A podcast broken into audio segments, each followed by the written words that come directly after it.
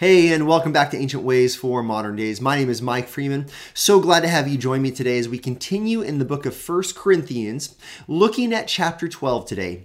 And chapter 12 is typically known as a chapter on the spiritual gifts. And the reality is that every believer, the moment they they put their faith in Christ, they're sealed with the Holy Spirit, and in that they're given spiritual gifts. Now, it might take us time to figure out what those are, and that's totally appropriate and uh, and good. And sometimes it takes some some learning about how to use gifts. That, that's great. But uh, but what I want to do today in this chapter is really look at the the big picture of spiritual gifts. What is the goal behind Paul in his writing about spiritual gifts in this context. Because sometimes we look at spiritual gifts and we say things like, man, so and so, they have the gift of, of leadership or they have the gift of evangelism. And they say their gift is so awesome and, they are so important. And then we might look at ourselves and say, man, I, have the gift of encouragement. And, you know, I, love encouraging, but it's not as, uh, it's not as glamorous as so and so in their gift. I have the gift of mercy, and you know what? I end up being behind the scenes and working with people uh, a little bit more with, with less in attention, a little bit more one on one. You know, I, I, I don't get a lot of visibility. Maybe, maybe my spiritual gifting is not as important. And that kind of thinking, especially when we think about the the first century and the, the sign gifts that were given, which, um, as uh, someone who is a cessationist, I don't think those gifts are given anymore. We can cover that in a later podcast, and I think we've talked about that before as well. But uh, but those sign gifts in, in the first century might have really lent to that idea that says, "Oh man, we've got these spectacular gifts. Look, look at look at how important we are." But that kind of thinking, that kind of approach to spiritual gifts, is the opposite of what the Apostle Paul is going to teach us in, in 1 Corinthians 12. So let's go ahead and let's pick up in the text. Verse 1.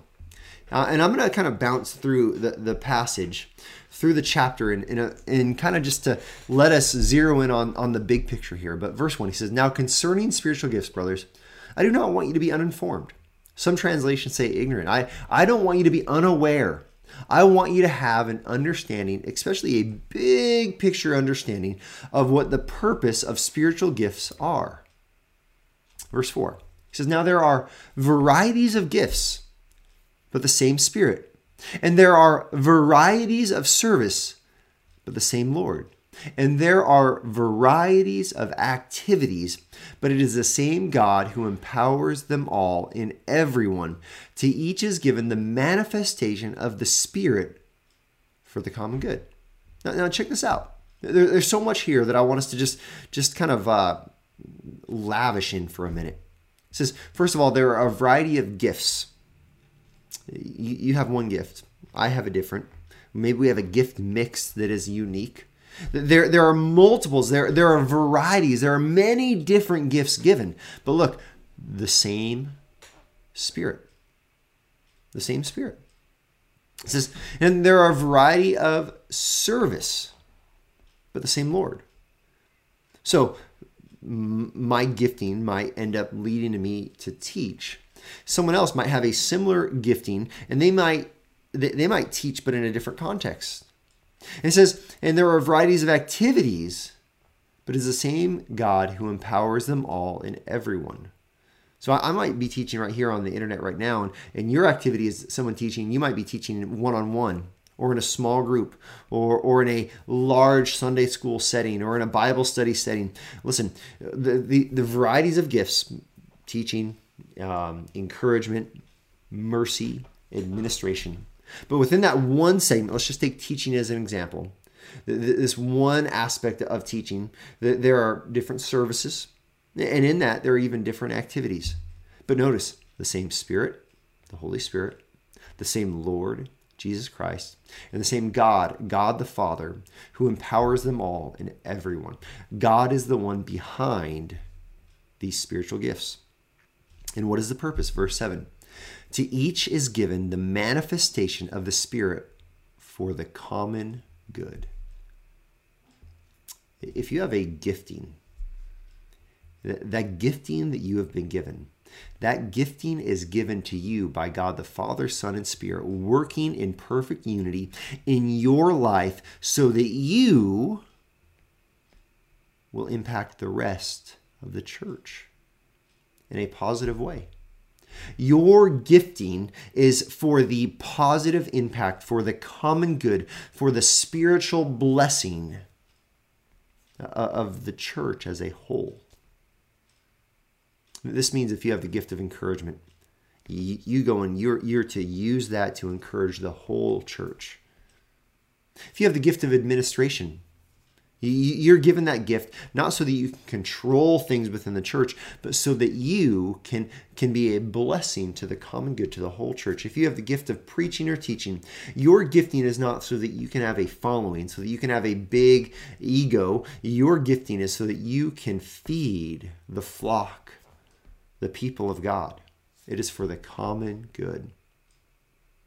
Verses 12 through 13 says, for just as the body is one and has many members, and all the members of the body, though many, are one body, so it is with Christ. For in one spirit we were all baptized into one body, Jews or Greeks, slaves or free, and all were made to drink of one spirit. Listen, we are one body. We have all sorts of different members in this one body. We might have different giftings, but all of those giftings, they are meant to be united as one body. You have the church as a whole, universally, but really you have the local church, the expression of that one body.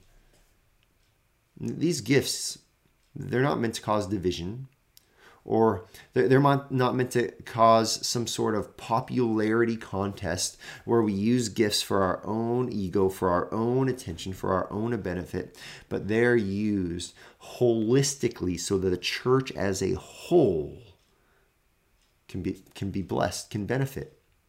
In fact, verse 13 it says, For in one spirit we were all baptized into one body. This is a spirit baptism. Spirit baptism is when you are placed by the Spirit into the church. Eh, the Spirit baptism happens simultaneously with Spirit sealing as you are sealed, and ultimately you are gifted with the spiritual gifts so that you can be a blessing within the church context. Now, Spirit baptism isn't some emotional, esoteric experience. It is it is you supernaturally being placed into this brand new thing that God created, which is the church. And in that you've been given gifts so that you can be a blessing to the church. And so, what, what's Paul's motive here? Paul is writing these words, spirit inspired, to encourage believers away from division, away from gifting leading to a separation or an egotistical mindset, but instead, this gifting, this spirit baptism, this being placed into the church is for the, the common good, for the mutual benefit and blessing of everyone within the church. So, where does this land for our ancient way in this modern day? Well, here's where it lands. I think it actually it lands in a place where we ask ourselves, how am I using the life that I've been given, the spiritual gifting, even if you don't not quite sure what it looks like yet, to bless my brothers and sisters in Christ? You know, quite frankly, how, how are you ministering within the church context?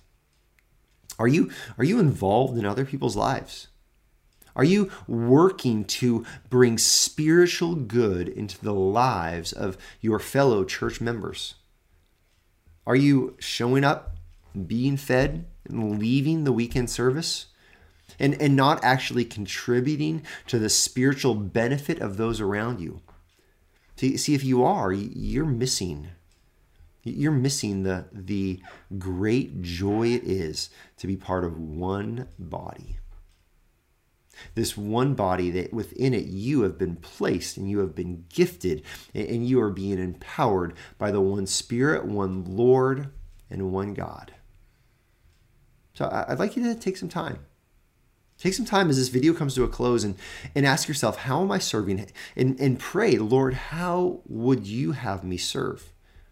If you're part of Valley, I, I, would encourage you to send me a text or an email or, or a phone call and, and say, hey, Mike, I'd love to figure out how I can be using my spiritual gifts to serve within the church. If you're part of another fellowship, do the same thing with your pastor.